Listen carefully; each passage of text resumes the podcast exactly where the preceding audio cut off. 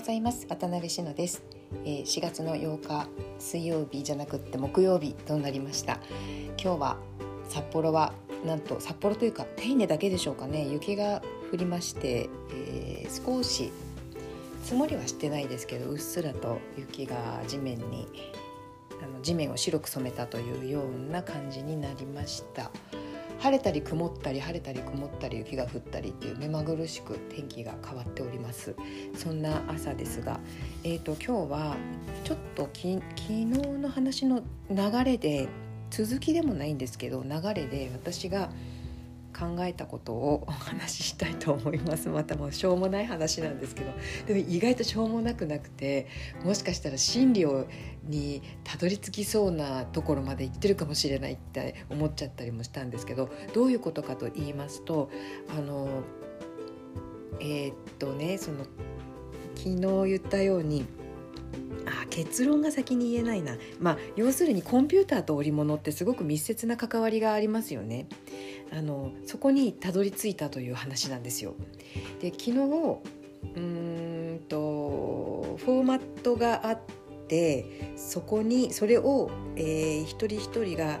カスタマイズしながら、えー、それでコミュニケーションをとっているとかものを伝える時にそれを利用している。だからすごくあのすっきり整理されているし理解がしやすいし、えー、お互いの違いも、えー、浮き彫りになり、えー、と余計な争いがなく済むんじゃないかという話をしているんですけれどもその流れで、まあ、昨今のこの目まぐるしく変化する、まあ、今日の天気みたいですよね。目まぐるしく変化する世の中においてまあ、そのフォーマットって変わらないものとして存在しますけどでもそのフォーマット自体あの時代とともにどんどん変わっていきますよね。うん、そうそう変わっていっているから、えー、それを知ら今まで私がそういう文化を知らなかった私から見たら、えーと、なんていうかなすごく神聖に映ったわけなんですよね。で変わってるっていうことですよね。うん、だけどその中で変わらないものって何なんだろうって考えたんです。っていうのは、えー、こうした世の中において、えー、私がしているような織物ってね多分もう本当に太古の昔からその方法は変わっていないので、えー、そういう変わらないものとして存在しかつ毎日変わらないことをやっている、まあ、変わらないようでいて変わってるんですけれどそれでももうあの表面的には、えー、変わり映えのしないことをずっと積み重ねてやっているわけなんですよ。だからその変わらないものとしての存在。うん、あのこの世の中において手織りの布というのは変わらないものとして重要な意味があるんじゃないかっていうことを考えましてそうするとその例えばコンピューターの世界で、えー、変わらないものって何だろう根底にある変わらないものって何だろうって考えた時に、えー、0と1というあの二進法の0と1という数字というか数列になるんでしょうか。あのそこを考えたわけなんです。それって、えー、変わらないものとして、えー、存在していますよね。コンピューターのなんていうかな。本当あんまり分かってないで言ってるからバカ丸出しの 話をしてるかもしれないんですけれど0と1という二進法って変わらなく存在していますよね。コンピューターがどんなにどんなにあの変わっていっても。うん、で大昔にあの私の知り合いのえー、お坊さんが織物は高度だっていうことをおっしゃってた時があったんですよ。大昔なんですけど。でその時は全然ピンとこなかったんだけどもしかしたらこういうようなことを言っていたのかなってあの思って、うん、いたわけなんですよね。でねそそれを思った時にあまあなんかだからこの世の中において手織り布の存在は、えー、コンピューターにおける0と1の二進法みたいな存在なのかなってこうぼんやり考えてたんですよ。でそうした時にハッとしたのがコンピューターの、えー、起源というかその発想の、えー、きっかけになっているものって織物ですよね。だからなんかこう巡り巡って元に戻ったような感覚がありましてあだからやっぱ織物って0と1なんだって思ったんですよ。なんかあの比喩的ではなくてまさにそのもの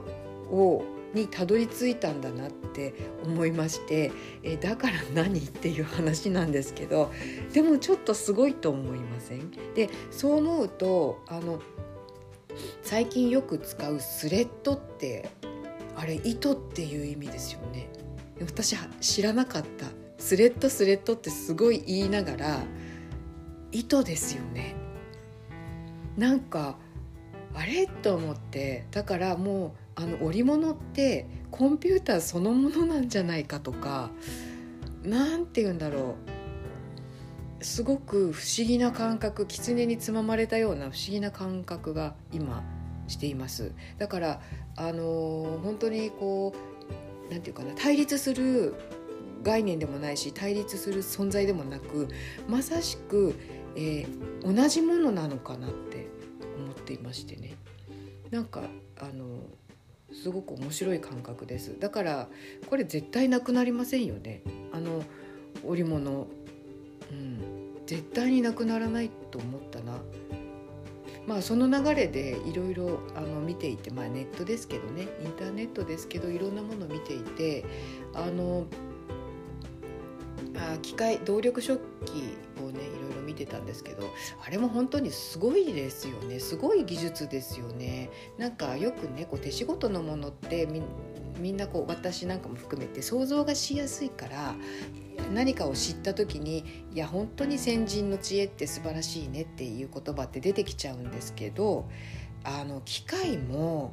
まあ、先人の知恵の上に積み重なったすごい技術ですよね。あれもうなんか私なんかは想像が及ばないからすごいねっていう言葉すら出てこないぐらいわからない世界になっちゃってるけどあれも本当知恵の結晶ですよね。だからやっぱりこう先人の知恵って大事にしなきゃいけないけれどもまああれか。でも先人の知恵ってこう自然との関わりの中でえーと、なんていうかな編み出されていったような知恵っていうところもあるからまあ機械化された時点でちょっと自然との関わりから分断されてしまうので、まあ、そういった意味で先人の知恵っていうと言葉に含まれる、えー、内包する意味の深さっていうのかなそういうのはちょっと違うのかもしれませんね。なんかちょっと今日は抽象的な漠然とした話になりましたがただ私は結構私の中では大発見でその一巡して織物とコンピューターが同じだったという同じだったんだっていうところに、えー、たどり着きました。でもうちょっと余談言いますとなんとですね私の父方の祖父がえー、そのジャカード食器の、えー、穴の開いた紙ありますよね。あれ何て言うんでしたっけね。のコンピューターでもパンチカードって言ってあれがプログラミングの、えー、初期の段階のあの道具だったんですよねまだ本当バカ丸出しなこと言ってたらごめんなさいでもあの織物のそのジャカード食器の穴の開いた紙から発想を得てコンピューターができたっていう話があると思うんですけれどもあのその穴の開いた紙をねその父方の祖父が作る職人だったそうなんですよ。私は、えー、2回か3回しか会ったことがないんですが祖父、うん、あの埼玉にね住んでいたんですけど父の出身は埼玉埼玉なんですよ、はい、本庄市というところで、うん、そうそう。そこであのその穴の開いた紙をね作る職人だったそうなんですよ。だから、えー、亡くなった後に大量にその家から紙が出てきたそうで穴の開いた紙がね、いつもいつもその頭ひねって考えていたそうです。ちょっとこう織物でねそんなとこでつながったりもしたわけなんですがはいということで今日も最後まで聞いていただきましてありがとうございました。それではまた明日